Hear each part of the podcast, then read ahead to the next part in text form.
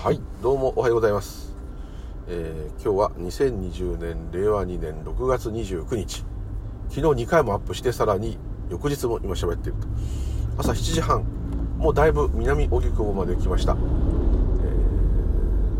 ーこれから練馬区の方で仕事でございます、えー気づきましたっけ？言いましたね。令和2年の6月29日の月曜日。ムーリュウジでございます。今日もよろしくお願い申し上げますというところで今こうですね話がおかしいんですけどおかしいもともとおかしいんですけど頭もおかしいんですけどその見た目もおかしいんですけどあの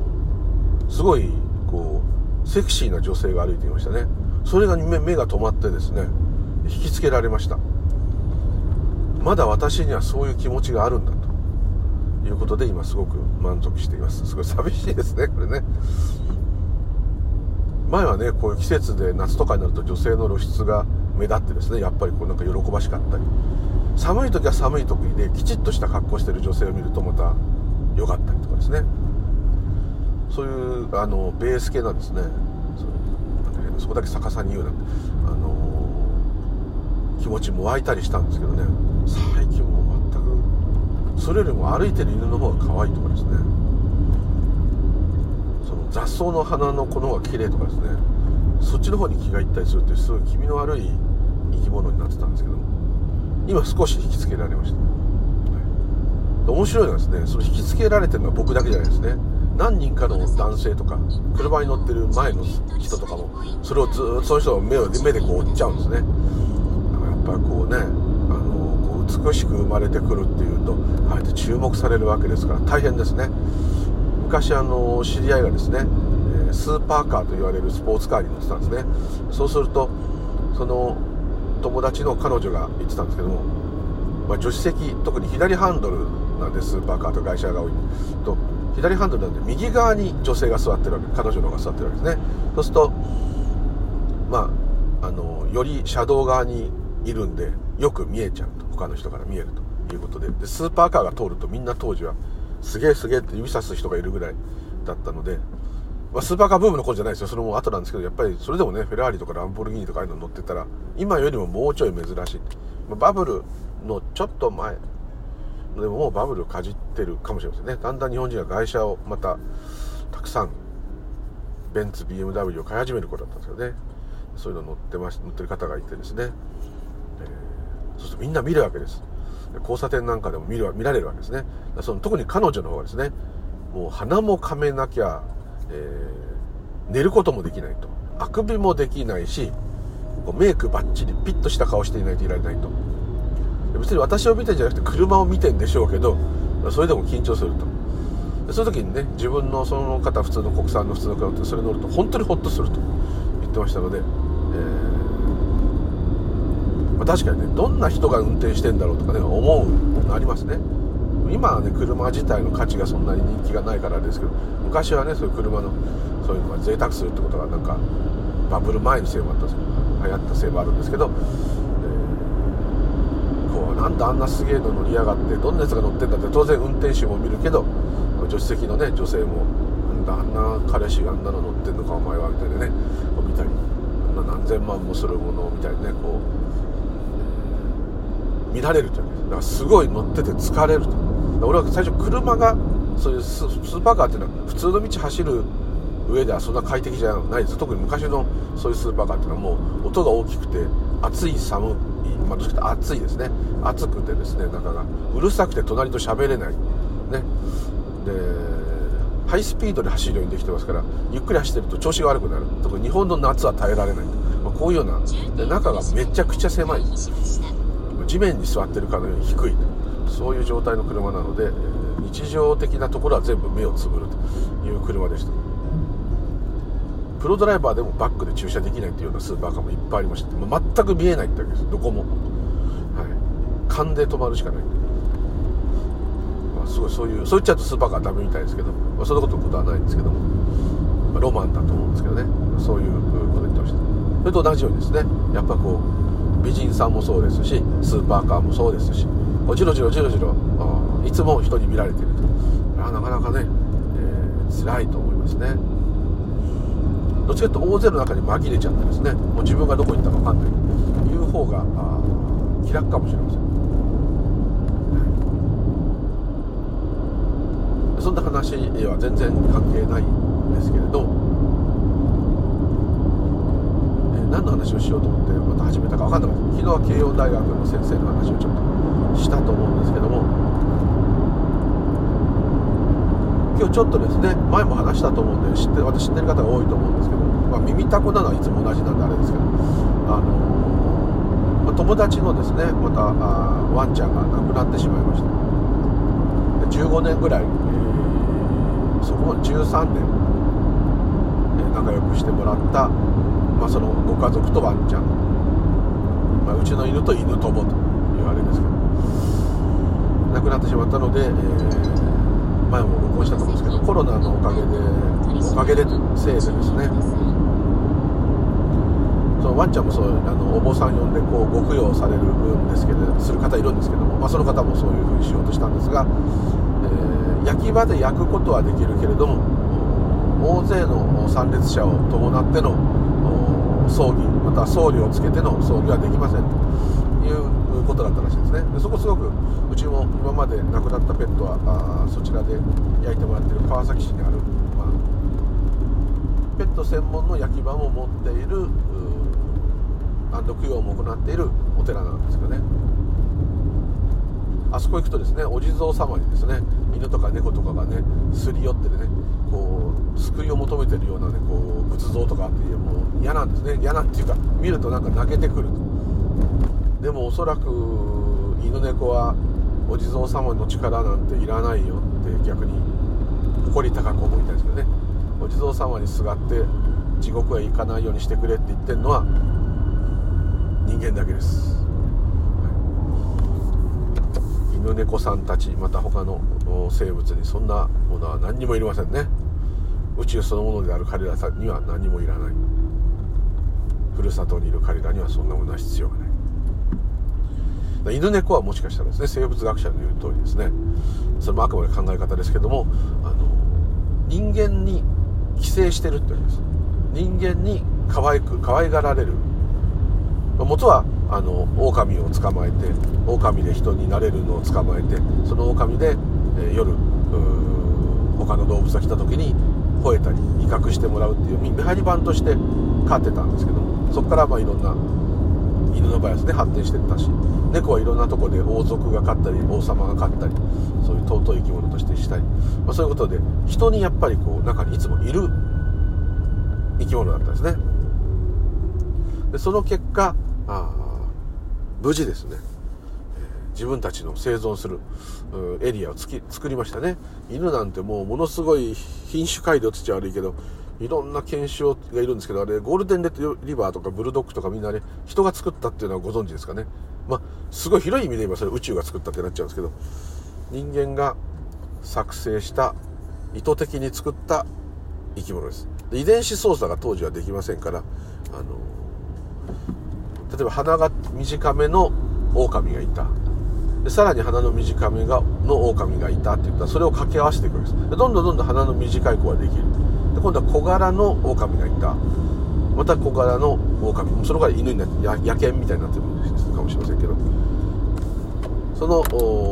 小さめの子小さめの子をどんどんどんどんくっつけていったらチワワになった。極端に言いますね。トイプードルなんかもそうですね。もともとスタンダードプードル皆さんご存知の通り大型犬です。大型犬のプードル自体ももともとはいろんなウォータードッグっていうあの水を泳いでですねあのガンマンがというか漁師さんが撃った鳥を加えて持ってくる。そこで鳥を食っちゃったらダメですからね。食わずにバーンって鉄砲を撃って鳥がバーンって湖とかに落ちたら飛び込んでそれを加えて持ってくる。回収犬ですね。で回収することをレトリーブって言いますのでそれでゴールデンレトリバーですね。アブラドールレトリバーというのはレトリーブする犬取ってくる犬とでプードルもそうなんですね。でもトイプードルってめちゃくちゃ小さいともう1キロないみたいな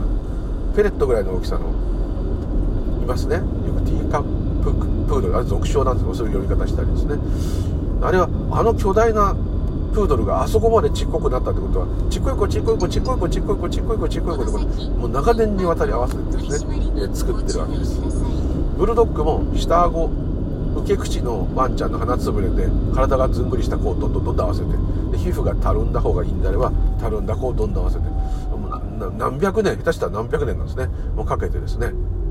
えー、作り上げた犬なんですね。でもともと顎が短いのは豚養豚している豚を、まあ、いじめるっていうんですね。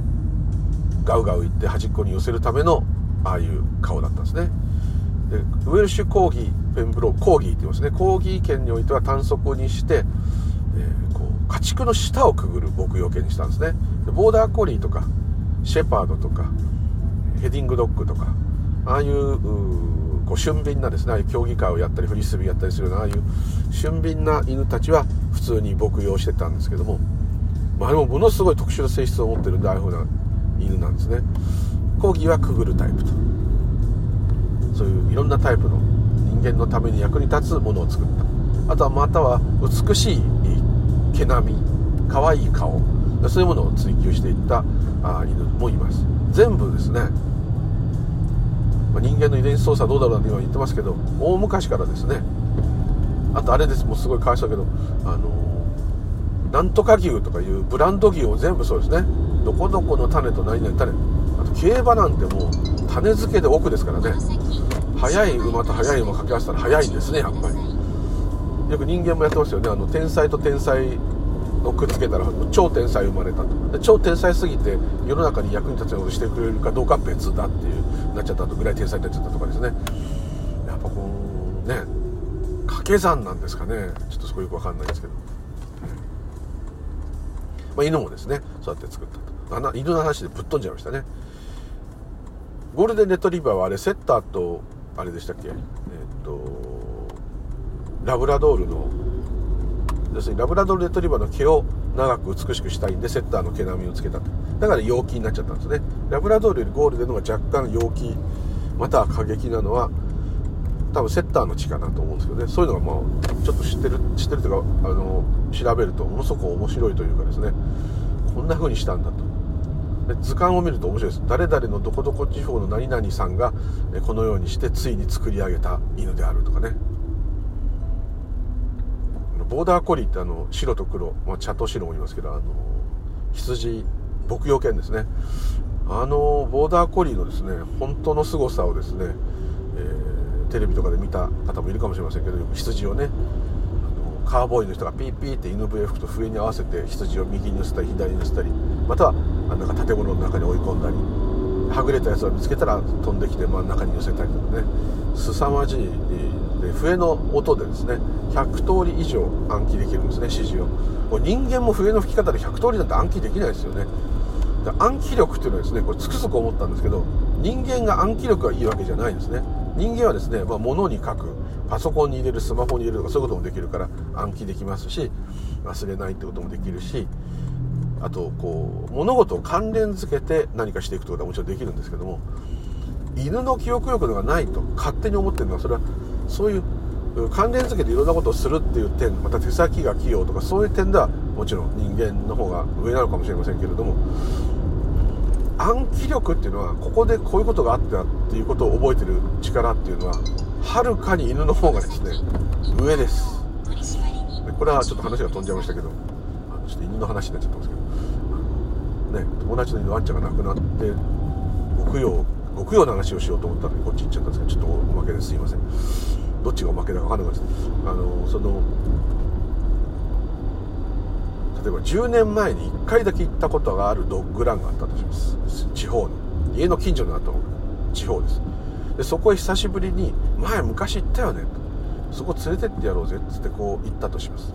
もう10年も経ってるとこっちなんてですね車も変わっちゃってるしナビからも消えちゃってるもんだからまたネットで調べてですね、えーと、何々県のここかと,、えーと、何々街道行ってここから高速乗ってこうかとかそういういろいろこうどんな感じだったっけなんか芝生があってなんてねこんな感じですよね。ところがですね犬はですねほどほど近づくとそわそわします。もちろんねナビの音も全部理解できちゃうのでナビが、え、目的地が近いとかいろんなこと言うともうそれでワンワン吠えるわけですね。クンクンクンクン泣いたり。ナビの声でこういうナビが声が出た時は楽しいぞと。あとこっちの心拍数も見てるんでこっちがいいぞもうすぐ着くぞお前たち楽しいぞって思ってあげるじゃないですか。それが全開で伝わっちゃう。犬飼ってない方はもしかしたらですね知らないかもしれないですけど飼ってる方は当たり前ねというのまあ、つまんないの質になったところですけど。例えばですね今日あそしかもそのドッグラン近づいて駐車場が遠かったとするじゃないですか。降りたらですねもう速攻でそこに連れてってくれますから犬が。ここだよと。でそこで食事がする場所があったらここで食べるんだよと。だ先に食べようぜとかそういうめちゃくちゃなことを言いますから。すごいです。全部そういうの分かってますね。ナビの声も分かってますし。でよく超能力っていうのはですね犬の超能力っていうのはいつも思うのはですね犬のためにおもちゃを1個買った。ね。でスーパーでなんかおもちゃを1個買った。で当然そのおもちゃの入ってる袋の上にはいろんな食べ物とか他のもの買ったものが山積みになっている。んですね。としますね。それなのにで私はしかもその犬のためにおもちゃを買ったことはすっかり忘れて帰ってきてる。だから一回も思い出してないわけです。だから多分荷物を出してったそこにおもちゃが出てきてああそうだおもちゃ買ったんだあげるってこうなるんですね。なのにです分かってる。でそれはおもちゃの匂いで分かってんじゃないかっていうかもしれないですけどスーパーの袋の中に入ってて他の食べ物や何かに囲まれたらさすがの犬も分からない。私のどこかにこの人におもちゃを買ってあげたよっていう記憶か何かが実はどっかうっすら残っていてそこから出てくるそのオーラっていうかそれを感じて飛んでくるんですね。飛びかかってくるいきなり。何？今日こんなこの人元気なの？と思うとなんでだろう？ああおもちゃ買ってあったからか。いやおもちゃが見えてたり匂いがしてんだなら分かりますよ。全然わかる。あともう一つは、えー、怖いのはえ朝ぼーっと起きた時に今日はもう疲れたから普通に一日終わろうかな、まあ、散歩はするけどってこう思った時に、えー、別に犬は普通にしてですね。ふとスマホでちょっと見たりちょっと考えてやっぱ今日はどこどこへ連れてってやるかしょうがねえなって決めた瞬間。犬がハッハッハッハッ飛びかかってくる。それはねこっちのから出るんですよね。そういうものが。お前たち今日いい日になるかもよっていうのがね。出るんです。でこれは人間ではわからないことなんです。でも彼らにはじっとおとなしくしてる私がそのようなただ考えて行くかってこう思った瞬間に何かが出るんですね。でそれがなんかねフェロモンっていうかそういう体の何かから出るっていう説と説もあるしそれによってこう自分がこうワクワクしてる。やっぱ犬が喜ぶってことは嬉しいですからちょっとかったるいけど、ね、疲れてる時だとそんな遠くまで連れてくの大変かなと思いながらもでも、うん、楽しい日になるかもねってこう思うオーラが出るんですね。でその逆にですね私がこうスマホで急に仕事で何か打たなきゃいけないと。急に真剣に文字を打ち始めるとですね1頭の犬が飛んできてですね私を舐め続ける。手でも何でも。さらにひどいとですね体に乗っかってきてですねやめろって言うんですね。要するに緊張するなってことです。緊張してたら嫌だよっていうことですね。それも言ってきますね。非常ににその何ていうんですかねちょっと犬を褒めてるみたいなっちゃうんですけど知的だっていうのは一体何をもって知的だというのか、ね、さっぱり私には分からないですね。難しい方程式とかですね、えー、歴史とか文明を持ってることがいいのかそれともただ今起きていることそのものにいつも集中していることがいいのかまあ禅で言えばそのワンちゃんの方が勝ってますけど。でもですね冷静にこう見ていくと、やっぱり犬の方が幸せかなと思うことは多々あります。人に飼われてて言うこと聞いてかわいそうじゃんってことでのべつな幕なしに言うこと聞いてるわけじゃなくて3食昼寝付きでいるわけですから、はい、人間にね取り込むことによって犬は絶滅せずに狼がねあんだけ減っちゃったにもかかわらず残ってますからね猫もね。人とくっつくことによって生きてる家畜もねそういう説があるんですね。家畜って犬も家畜なんですけど家の畜生って言い方嫌だ嫌かもしれないけどまあそうなんですけど。牛鳥豚さんも一番一番我々に貢献してる人たちですね。牛豚鳥さん魚さんでも何でもいいんですけどあのまあ特に牛豚鳥さんは養殖させられてどんどん作られて殺されていると。これは非常に良くないしもう食べない方が本当はいいのかもしれない。それは若干そっちに賛成なんですけど自分は食べちゃいます。ですけどもそのまあそれが肉食するしないがいいか悪いかちょっと置いといて、えー、彼らはですね、まあ、人に食べられますね。食べられる代わりに膨大な種をですね絶えずこの世に置いとける。食べられるためとはいえですね鳥も豚も牛も大量に地球に存在できている。野生の牛豚鳥、えー、イノシシとかそういうのもいるかもしれないけどそれでもそんなにね。そう考えると人間に食われるために種が滅びないでいるというふうに考える生物学者もいるぐらいですね。非常にこの辺がまたね不思議で。ただまあどんなに調べて考えても考えですからね。あの結果どうでもよくなっちゃうんですけれども、えー、なかなかこうね面白い考えをするなと思いましたはい。友達のですねそのワンちゃんのお葬式の話飛んじゃいました、えー、だったんですけれどもお,、まあ、お経をあげさせていただいて四十九日過ぎてですね昨日お礼に来たんです。で私がお経をあげ、ね、お坊さんがお経をあげてくれるコロナでくれないので私があげた私ごときがあげたお経でもですねそれで成仏できたんじゃないかと思うと。ただ毎日ね四十九日まで毎日祈らなかったからもしかしたらうまく成仏できてないんじゃないかと思って心配だというふうに昨日おっしゃられたんで毎日毎日あの亡くなった知り合いのワンちゃんの名前はね声を上げてね、えー、供養してますと。だから大丈夫ですよってこう言ったんですけど、まあ、それならよかったと。それならきっと成仏できるだろうと。迷っちゃったらどうしようと。もまさにこれ信仰というか日本の特にその人は信仰してる宗教がないんですけど信仰してる宗教がない人に限っての謎のあの何と言ったらいいんでしょうかね。謎の価値観というか世界観というかそれですね。でしたので、えー、そんな心配することは全くないお宅のワンちゃんはもうすでにもともと仏だった。んだとずっと仏でなかったことは一度もないんだと。人間だけが人間になるんだ人間っていう概念のものに生き物になったような気になってるんだと。犬も猫も鳥も草もね全部そのままはそれでもう仏様なんだと要す。るに宇宙なんだとだから人間だけなんですよ。供養が必要なのは。同時にですね供養っていうのはどういうことかというとですね亡くなったものをどこかへ連れていくとか往生させるとか。本当はそういう意味ではないと。亡くなった遺族が満足するための行事ですと。言ったんです。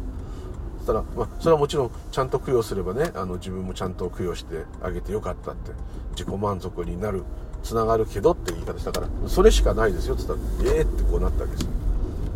お坊さんのお経も戒名も本当は全く意味がないそれはそういう行事自体が意味がないって言い方ですればもうお葬式することも意味がない。人間が生きてることも意味がないそういう究極的なところの話をしてるんじゃなくてですねそういうものではないんですと。どういうものなのっていう全て遺族のための儀式であると。はっきり言ったんですね。それじゃやる必要ないわねって。遺族の人がやる必要がないんであればやる必要はないですと。はっきりと言いました。どういうことかというとですね例えばですねご存知の方多いと思う。お葬式もそうですけど仏壇のお花あとお墓のお花見てください。あの前も話したと思うんですけど。こっち向きに行けますね。こっちは、えー、ご先祖様にお花あげてるつもりでいてもあのー、結果あの自分拝むでお花を備えてくれた方の方に向かって花が置いたもしそれを仏様にあげるお花なんであれば仏様の方に花を向けなきゃおかしい。仏壇も。お墓も。こっちを向いてますね。それは仏様なんだからもう必要なものがないですね。煩悩がないという意味でもいいんですけど。そういう肉体もないしそういうことじゃない。であれば拝んでくれた人がいけてるんだけども拝んでくれてる人に拝みに来てくれてどうもありがとうと、ね、だから自分が気持ちよく拝むために花を生けさせてもらってるってことですね、一番その中で頑張ってるのはお花そのものですけどね。それはまあちょっと置いといて。そう考えますと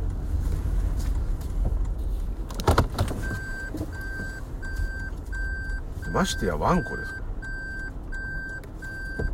そんな人の人間の狭い世界の価値観にはいません。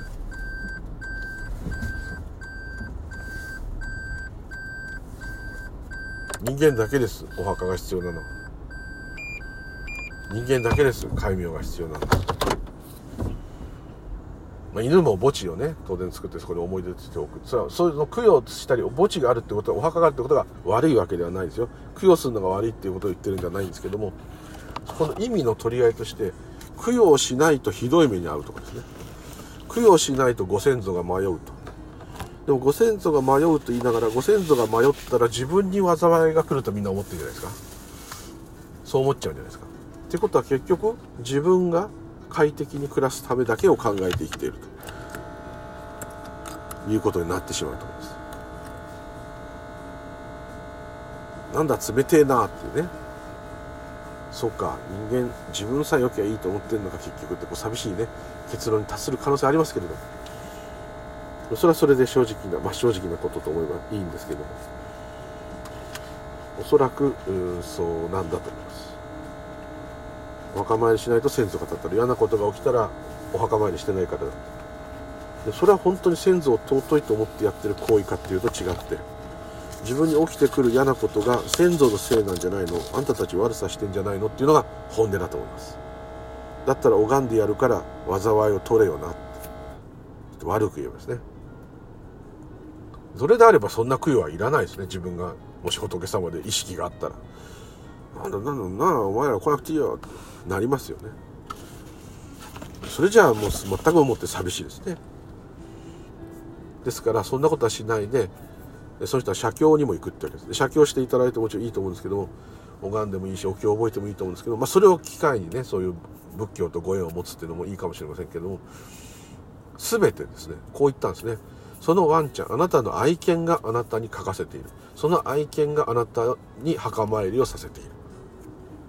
あなたに愛犬が写経をさせている。愛犬は仏なんだから仏があなたにそれをさせている。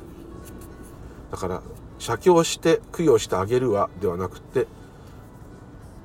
そのワンちゃんの仏になったワンちゃんの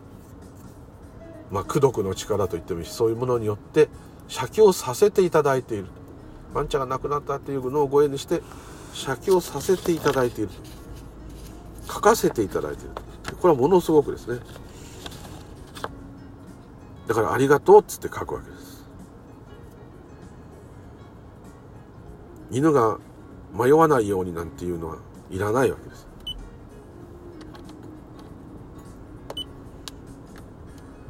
だったら普通に楽しく何もしないで過ごしててくれた方が